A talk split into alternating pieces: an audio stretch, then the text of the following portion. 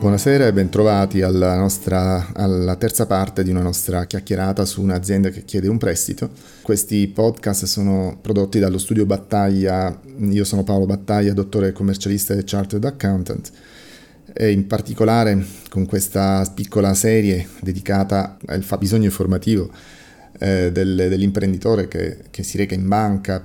per eh, chiedere un prestito dopo aver un trattato della, eh, delle diverse eh, tipologie di eh, fabbisogno finanziario, abbiamo parlato nelle puntate precedenti, continuiamo la nostra chiacchierata mh, mm, notando come eh, oggi sempre più banche, oggi diciamo che ormai nell'ultimo decennio eh, sempre più banche chiedono eh, a supporto o comunque teniamo sempre opportuno allegare a supporto di una richiesta di finanziamento quel documento che è il business plan, è un documento programmatico col quale un'impresa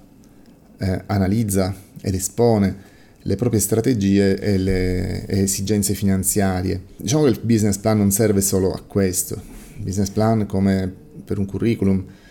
eh, per molti versi eh, ha delle caratteristiche che dipendono dalla, dallo scopo per cui viene, viene, elaborato, per cui noi eh, oggi ci riferiamo, in particolare alla, al business plan che serve per esporre a una banca non tanto i propri segreti, le proprie strategie più eh, riservate, ma eh, dobbiamo avere in mente che il, l'analista, il lettore, eh, la scrivania su cui si poserà il nostro business plan, il lettore del nostro piano di impresa eh, avrà so- soprattutto l'interesse a capire ehm, qual è il nostro vantaggio competitivo, qual è la, la compagine sociale, diciamo, qual è il management, nel caso non ci conoscesse ancora, quali sono le prospettive commerciali in ultima analisi, qual è il fabbisogno finanziario? Comunque il fabbisogno finanziario che è sempre opportuno in un business plan presentato a una banca, eh, porlo in chiaro già nel, nel, sommario iniziale, è una parte degli elementi che, che vengono osservati. La banca è soprattutto interessata a capire se il prestito richiesto è congruo con i piani di investimento da un lato e se è coerente e sostenibile rispetto alla capacità dell'impresa non tanto di generare utili ma di generare ehm, cassa quindi un'attenzione particolare in un business plan finalizzato alla richiesta di un, di un prestito e l'occhio sul prospetto di cash flow, rendiconto finanziario e in particolare sul budget poi di tesoreria per il primo anno. Qui bisogna poi magari, ne, parleremo, ne abbiamo già parlato in altri podcast precedenti, però dedicheremo della, dell'attenzione un po' particolare perché molto spesso questi prospetti di, di tipo contabile vengono eh, elaborati anche in, in sede di, di, impresa molto spesso non vengono compresi fino in fondo, si lascia che i software sempre più capaci di produrre chili di documenti e di prospetti contabili elaborino del, dei piani che anziché lavorare a vantaggio della nostra richiesta di prestito possono anche lavorare eh, in senso opposto perché potrebbero riportare eh, numeri o incoerenze o incongruenze di cui a volte eh, l'impresa potrebbe non accorgersi con un business plan, se si è deciso di ricorrere a un prestito bancario, eh, dovremmo dimostrare quindi innanzitutto a noi stessi eh, di essere in grado di pagare gli interessi con l'utile operativo. Un classico modo eh, di rovinarsi per molte piccole aziende è indebitarsi per far fronte a perdite operative e per far fronte agli interessi di vecchi debiti. In questo modo l'indebitamento cresce sempre di più con effetti palla di neve, effetti devastanti per la redditività e per la solvibilità dell'azienda. E la situazione diventa presto più complicata di quanto non fosse inizialmente, quindi se la vostra azienda soffre in permanenza di una scarsità di capitale circolante, ma realizza comunque invece un certo utile, può davvero essere il caso di ricorrere a un prestito a medio termine. Eh, si dovrà però dimostrare di trarne maggiori utili ed in misura anche molto superiore rispetto all'onere che deriva dal nuovo indebitamento. Spesso un piccolo prestito eh, che incrementi il capitale circolante riesce a far superare all'azienda un intoppo transitorio e le consente di generare utili assai maggiori che in passato. Tutto questo va ovviamente analizzato eh, prima di andare a chiedere sia l'importo di un certo prestito che la forma tecnica con cui quel prestito può essere utile per noi senza lasciare che sia la banca a decidere per noi né importo né forma tecnica della, de, del finanziamento. Va ricordato sempre però che un prestito da restituire in qualche anno, con rate mensili ad esempio, pesa molto sulle spese generali, quindi se l'azienda non, non genera ulteriori utili in, maseria, in misura sufficiente a far fronte a questi oneri, con un margine del, del 50% almeno o anche del 100%, allora forse eh, sarebbe più importante sforzarsi di aumentare il capitale proprio invece che ricorrere all'indebitamento. Quindi prima di recarsi in banca a chiedere il prestito eh, si deve costruire un piano finanziario che è parte del business plan, anche se poi non dovrete presentarlo alla banca, anche se, se, se dovesse rimanere un piano che rimanga sotto lo sguardo dell'azienda, quindi un piano per l'imprenditore o per il management. Un buon budget, il flusso di cassa sarà parte integrante di un piano finanziario che a sua volta appunto è, è, è parte di un business plan, perché un piano finanziario che non spiega, ad esempio, da dove arrivano i flussi di cassa che dovrebbero arrivare normalmente da attività commerciali, soprattutto in un eh, in un business plan di, una, di, un'azienda che vuole porsi all'esterno e vuole dimostrare all'esterno che l'attività produttiva, quindi che l'EBITDA, quindi l'attività tipica della gestione, eh, raggiunga certi importi, deve soprattutto nutrirsi di attività commerciali che generino utili, che poi generano eh, cassa. Per cui non serve a nulla presentare un piano finanziario sganciato da un vero, da, un vero e proprio business plan, anche in una forma semplificata, cioè il business plan aiuta a spiegare il perché si mettono dei numeri in un piano finanziario, altrimenti diventano delle, mm, così, delle affermazioni che, che, che, non trovando spiegazione possono valere come possono valere mm, per il loro esatto opposto. Quindi piano finanziario e un budget del flusso di cassa eviterà molti problemi di, di liquidità facendo sì che l'impresa conosca in anticipo il, il proprio fabbisogno finanziario o per crescere o anche per sopravvivere e consentendo anche di contenere i costi dell'indebitamento, che è un altro aspetto che comunque va preso in considerazione. Un'azienda che, molto, che, che si trova in uno stato di mh, grave eh, illiquidità molto spesso, eh, pur di, di sbloccare lo stato di totale mancanza di liquidità, di incapacità di pagare eh, le proprie obbligazioni, disposta ad accettare da parte delle banche eh, prestiti purché sia, anche a tassi, comunque a un, un costo generale della, dell'indebitamento molto alto, soprattutto se la banca è l'ennesima banca che si è visitata dopo averne incontrato altre che magari hanno detto no e molto spesso se ci hanno detto no un motivo per cui ci stanno dicendo tante banche no potrà pure esserci. Quindi l'ennesima banca ci accetta l'erogazione di un prestito eh, a condizioni che mm, sono pesanti, ma noi in quel momento non le soppesiamo come tali perché finalmente abbiamo ottenuto un prestito, ci ritroviamo dopo qualche tempo ad avere un problema dentro.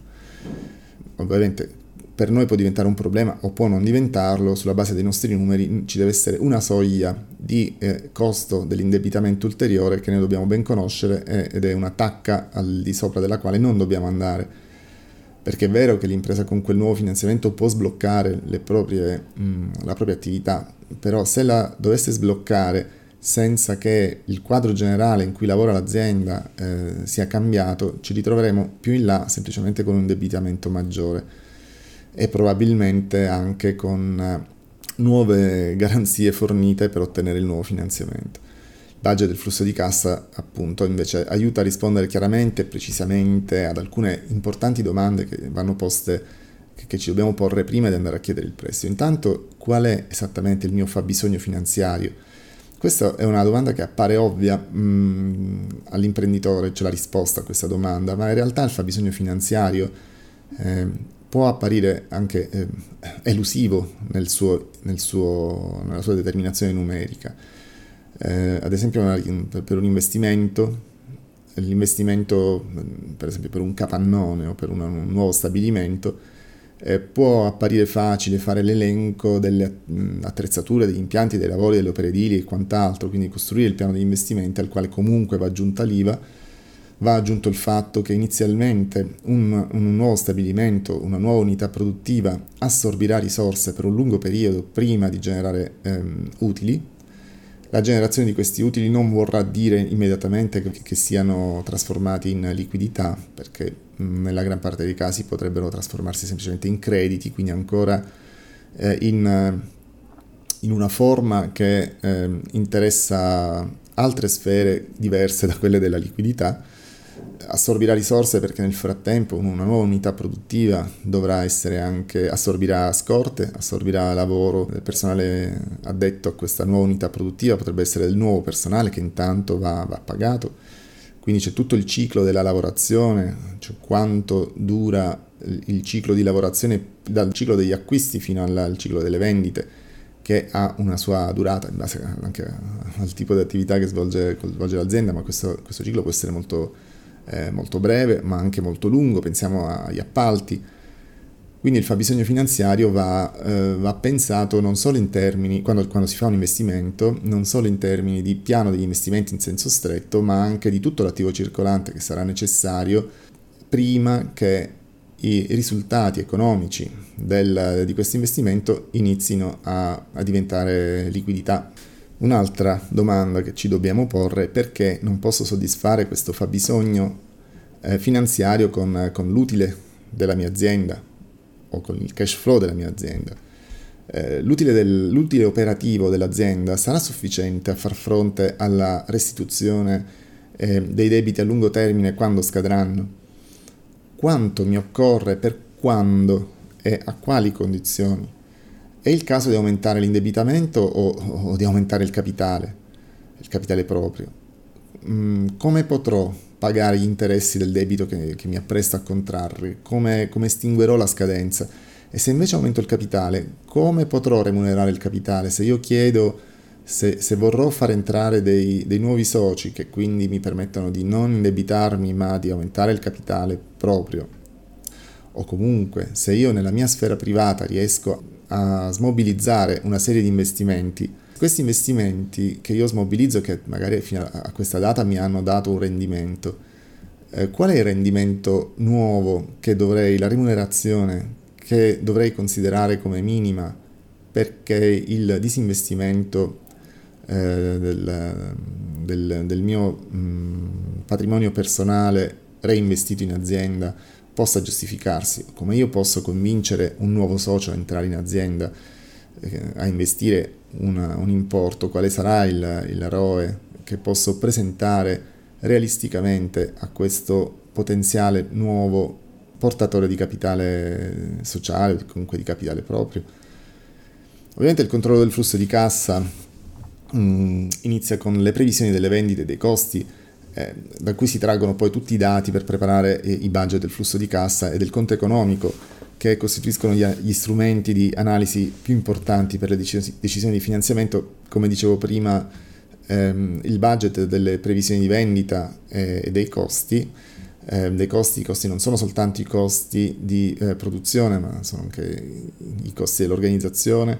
sono i, i costi della, mh, mm, anche i costi commerciali, se la nostra attività assorbe eh, questo tipo di costi, costi di trasporto, sono gli ammortamenti dei piani di investimento, però tutti i costi eh, discendono dallo sforzo iniziale che dobbiamo fare sul budget delle previsioni delle vendite, perché è da quel budget che discendono poi la gran parte dei costi o comunque la, la determinazione dei, sia dei, dei, delle tipologie di costo che del loro importo. Per cui le previsioni di vendita devono essere davvero oggetto di, di, grande attenzione da parte nostra, non fosse altro che eh, non spiegare le nostre previsioni di vendita o farle apparire inattendibili fanno, fa venire meno la credibilità dell'intero piano finanziario, dell'intero business plan e probabilmente porterà a un insuccesso nella nostra richiesta di, di finanziamento.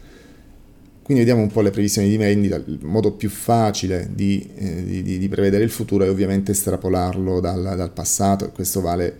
eh, vale, anche per le vendite mh, mm, e vale soprattutto appunto per aziende che già sono sul mercato e che possono mh, mm, considerare questo come il, il, metodo principe sul quale basare eh, le proprie previsioni di vendita. però in questo caso non si tiene conto di nessun cambiamento, mentre è proprio il, il cambiamento che si incontra costantemente nel mondo degli affari, quindi non si deve fare l'errore di eh, prendere i precedenti fatturati, moltiplicarli per un'aliquota, eh, per 1,2, per 1,3 e aumentare i fatturati così in maniera un po' farlocca. La cosa più diciamo, dettagliata che si, che si, può provare a fare, sempre utilizzando comunque un'estrapolazione estrapolazione al passato, una tecnica diciamo, migliore, sarebbe quella di suddividere beni e servizi venduti dall'azienda intanto in diverse linee di prodotti eh, e di formulare previsioni di vendita più differenziate per prodotto, con eventuali addentellati da spiegare nel piano di marketing, dividere in, in linea di prodotti, linea 1, linea 2, linea 3, linea 4, ecco, anche qui cercare di fare una, un accorpamento di sintesi. Se noi abbiamo una platea di prodotti, un, un portafoglio di prodotti estremamente vasto, li dobbiamo accorpare in 3, 4, 5 linee, eh, non di più, perché perdiamo anche la capacità di leggere i prospetti in output del, del nostro piano finanziario, ma, ma, diventa anche oggettivamente complicato per ogni prodotto eh, immaginare delle strategie, delle linee dei prezzi, delle variazioni dei prezzi, delle, eh, fare delle, delle previsioni che, che, abbiano un senso in questa, in questa modalità che, ripeto, è una modalità da business plan, non da controllo di gestione il controllo di gestione, il budgetary control è un altro livello delle cose, riguarda la contabilità analitica, una forma di mh, analisi eh, e di previsione del futuro che riguarda non ogni tre anni a venire, come tipicamente un business plan, ma l'anno, l'anno che, sta, che, sta, trascorrendo diviso per settimane, diviso, diviso per mesi, diviso per settimane, poi a seconda della tipologia, diciamo che la lente di ingrandimento che si pone una, all'interno di un'azienda quando si ehm, implementa un sistema di controllo di gestione necessita invece di, di, un grado di dettaglio che non è quello di cui stiamo parlando ora in, fase di business plan. Quindi cerchiamo di accorpare no, i nostri prodotti o servizi in 4-5 al massimo linee di prodotto. Quindi prevedete tre scenari. Intanto prevedete l'ipotesi più pessimistica, quella nella quale secondo voi le vendite, se tutto andasse nel senso sfavorevole, quindi so, condizioni climatiche sbagliate, perdite di quote di mercato o dimissioni di nostro, del nostro miglior venditore eh, che, che, che, per esempio fa attività di, di delazione alla concorrenza e, e, fa perdere alcuni importanti clienti, o, oppure il lancio di, contemporaneo di nuovi prodotti della concorrenza che, che non possono essere controbattuti e via dicendo, diciamo uno scenario più mh, mm, nero e catastrofico che però va preso in considerazione come base di partenza, dando anche lì uh, una percentuale di probabilità che questo rischio accada, perché eh, in un'analisi dei rischi di un'impresa van, vanno prese in considerazione nella gestione del rischio non solo le eh, conseguenze di un rischio possa capitare, possono capitare alcune delle cose che abbiamo detto prima, ma anche la probabilità che questo rischio accada, se la probabilità che, queste, che questi eventi accadono è molto remota, per quanto questi eventi possano essere estremamente dannosi per la nostra azienda, il rischio che, complessivo che tutto questo accada, quindi una semplice moltiplicazione di percentuale di, di, di probabilità che, che quell'evento accada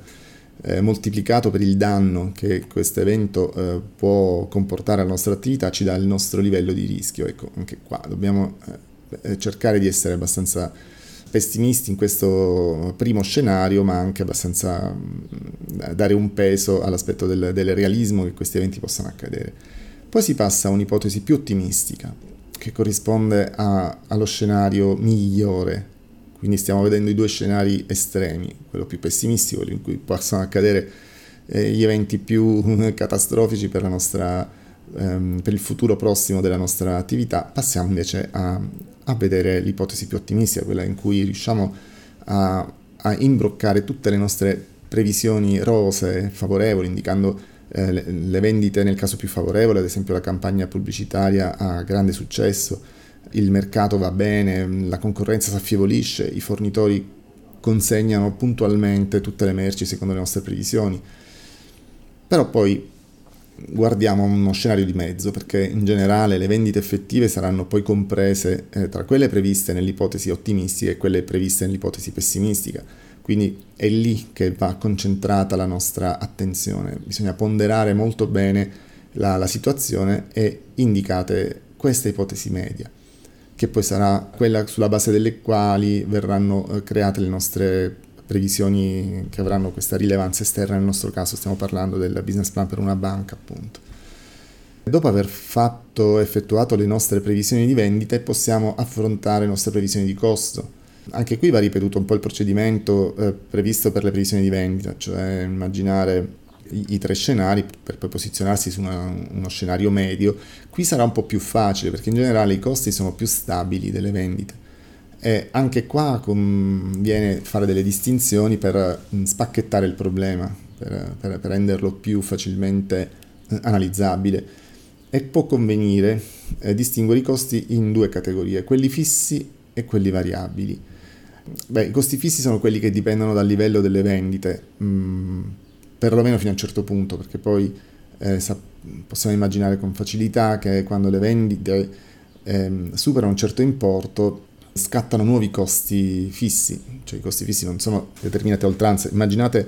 eh, un, uno stabilimento in cui una, ci sono 5 macchine, 4 di queste macchine hanno una capacità produttiva pari a 1000, può elaborare 1000 mm, prodotti in, in, transito, quindi in input e in output, ma ce n'è uno, una di queste macchine, la, la, la quinta macchina, che ne può eh, elaborare 500, quindi non 1000 Beh, eh, la capacità produttiva di questa, eh, di questo, questa parte dell'impianto eh, sarà determinata dalla macchina con la minore capacità produttiva, quindi il collo di bottiglia sarà determinato dalla macchina che eh, può produrre 500 prodotti in output. Quindi anche se le altre macchine possono produrre fino a 1000, se una delle 5 macchine necessarie non può produrre più di 500, 500 sarà il numero delle, dei, dei prodotti in output. Quindi se le nostre previsioni di vendita prevedono costi fissi, tra questi ci sono gli ammortamenti legati a queste macchine che abbiamo appena visto, più ovviamente le, le materie prime, ma il nostro livello di vendita non supera i 500, cioè fino a 500 abbiamo dei costi fissi, oltre scatta uno scalino, tant'è vero che tipicamente le, i costi fissi si, si muovono appunto a scatti, diciamo, fino a un certo livello della produzione il costo fisso è quello, se da un certo livello di vendite in poi la produzione non è più sufficiente, bisogna eh, aumentarla, quindi superare i 500 di cui parlavamo prima, sarà necessario comprare una nuova macchina o affiancare un'altra a quella precedente o comunque eh, lavorare proprio su quella macchina che eh, ha costituito il collo di bottiglia. Immaginate anche la stessa cosa può valere con il costo del personale, immaginate che fino a un certo livello delle vendite abbiamo 10 operai, se da un certo livello di vendita in poi eh, l'assorbimento del, del, lavoro è già saturo e deve scattare un altro, due o tre operai a seconda del ciclo di produzione che stiamo considerando, anche lì costi fissi fino a un certo importo di produzione, quindi ipotetico di vendite, da quel punto in poi scatta un nuovo, nuovo, un nuovo livello di assunzione del personale, quindi i costi fissi in generale li possiamo considerare fissi entro un certo livello. I costi variabili sono quelli che invece variano con il variare delle vendite. Facciamo un esempio di costi fissi intanto. Tipicamente sono le retribuzioni, i contributi, i benefits, gli affitti, i servizi, le licenze, le, assicurazioni, le pubblicità, i costi, le, le spese di amministrazione, le spese di contenzioso, gli ammortamenti, gli interessi, interessi passivi, la manutenzione e la pulizia dell'intero stabilimento, gli, cioè sono tutti quei costi che l'azienda sostiene indipendentemente dal livello di, di produzione e vendite, perché cerchiamo ora qui di anticipare un discorso che poi magari approfondiremo quando qualche volta vedremo l'analisi di break even, l'analisi dei, del punto di pareggio che appunto si basa e in generale tutte le analisi per margini che si basa sulla distinzione dei costi in costi fissi e in costi variabili. La finzione contabile dobbiamo, di cui dobbiamo tenere conto è che la produzione coincida con la vendita. È diciamo che è un fatto poi irrealistico perché ovviamente in un'azienda si genera del magazzino perché non tutto quello che produciamo verrà venduto, ma in fase di pianificazione è importante eh, far coincidere concettualmente l'idea di produzione con l'idea di vendita. Costi variabili sono invece quelli che variano con il variare della, delle vendite, quindi ad esempio le provvigioni, gli imballaggi, la, la carta, tra, le spese di trasporto, di consegna, Poi ci sono dei costi che possono essere considerati misti a seconda del tipo di attività, non so, certe spese telefoniche o certe spese postali o anche certe spese di, eh, di trasporto e consegna possono essere considerati variabili, molto dipende dal, dall'unità di misura che prendiamo in considerazione, quindi se, se l'unità è il singolo prodotto o se è una linea di prodotti noi potremo spacchettare i nostri costi in eh, fissi variabili o semifissi in maniera più dettagliata. Se le vendite crescono molto, dobbiamo sa- immaginare comunque che anche questi costi eh, fissi possono, possono scattare in, in, su, ripeto, cioè mh, questa sorta di incremento a, a, a gradino, a, a, sca- scalino, però non, non accade ehm, se ci aspettiamo una crescita particolarmente marcata dopo il nostro investimento. Quindi sia noi che la banca che osserva il, nostro piano di impresa sa bene come si costruisce un prospetto di, eh, di, analisi di break even e quindi è una finzione che viene comunque compresa normalmente anche dal lettore. In una condizione normale, quindi di previsione di vendite, un piccolo incremento delle vendite può ad esempio aumentare di molto l'utile perché non incide per nulla sui costi fissi, mentre un forte incremento delle vendite può anche far calare l'utile e compromettere il flusso di cassa, anche se temporaneamente, se eh, dovesse incidere fortemente sui costi fissi, noi nel nostro piano di impresa eviteremo di porci in queste condizioni. Ovviamente ci sono dei costi che poi sarà difficile collocare, quindi non si collocano né tra quelli variabili né tra quelli fissi un principio generale di prudenza è collocarli e considerarli come costi fissi, a meno che la situazione non li renda eh, effettivamente simili a dei costi variabili. Quindi con le previsioni medie di vendita e di costo mm, siamo in grado di formare eh, il riepilogo eh, generale delle nostre previsioni di vendita che normalmente devono avere uno scenario almeno di tre anni, quindi per il primo, secondo e il terzo anno a seguire dalla fine del nostro, eh, dell'investimento che stiamo andando a, a realizzare in azienda. Le vendite e i costi normalmente crescono insieme, quindi anche se come abbiamo visto prima non di pari passo, specialmente nelle aziende in espansione, se eh, ci si aspetta un, un, forte incremento delle vendite nel, nell'anno successivo, nel periodo successivo, eh, bisogna essere in grado di, di, di, considerare comunque le conseguenze, almeno per le, per le grandezze del margine operativo e fare delle considerazioni se resterà stabile, se diminuirà, se crescerà e, e perché. E sui costi fissi, cioè occorreranno nuove attrezzature, nuovi impianti, quali riflessi eh, avranno queste nuove attrezzature, nuovi impianti sulle spese generali, sulle spese amministrative, si, si dovrà ricorrere appunto per questo motivo a nuovo indebitamento diverso da quello che ehm, che stiamo già eh, chiedendo, quindi noi eh, in questa fase dovremmo evitare di porci in questa condizione, più una, un'analisi che dobbiamo fare noi stessi all'interno della nostra azienda,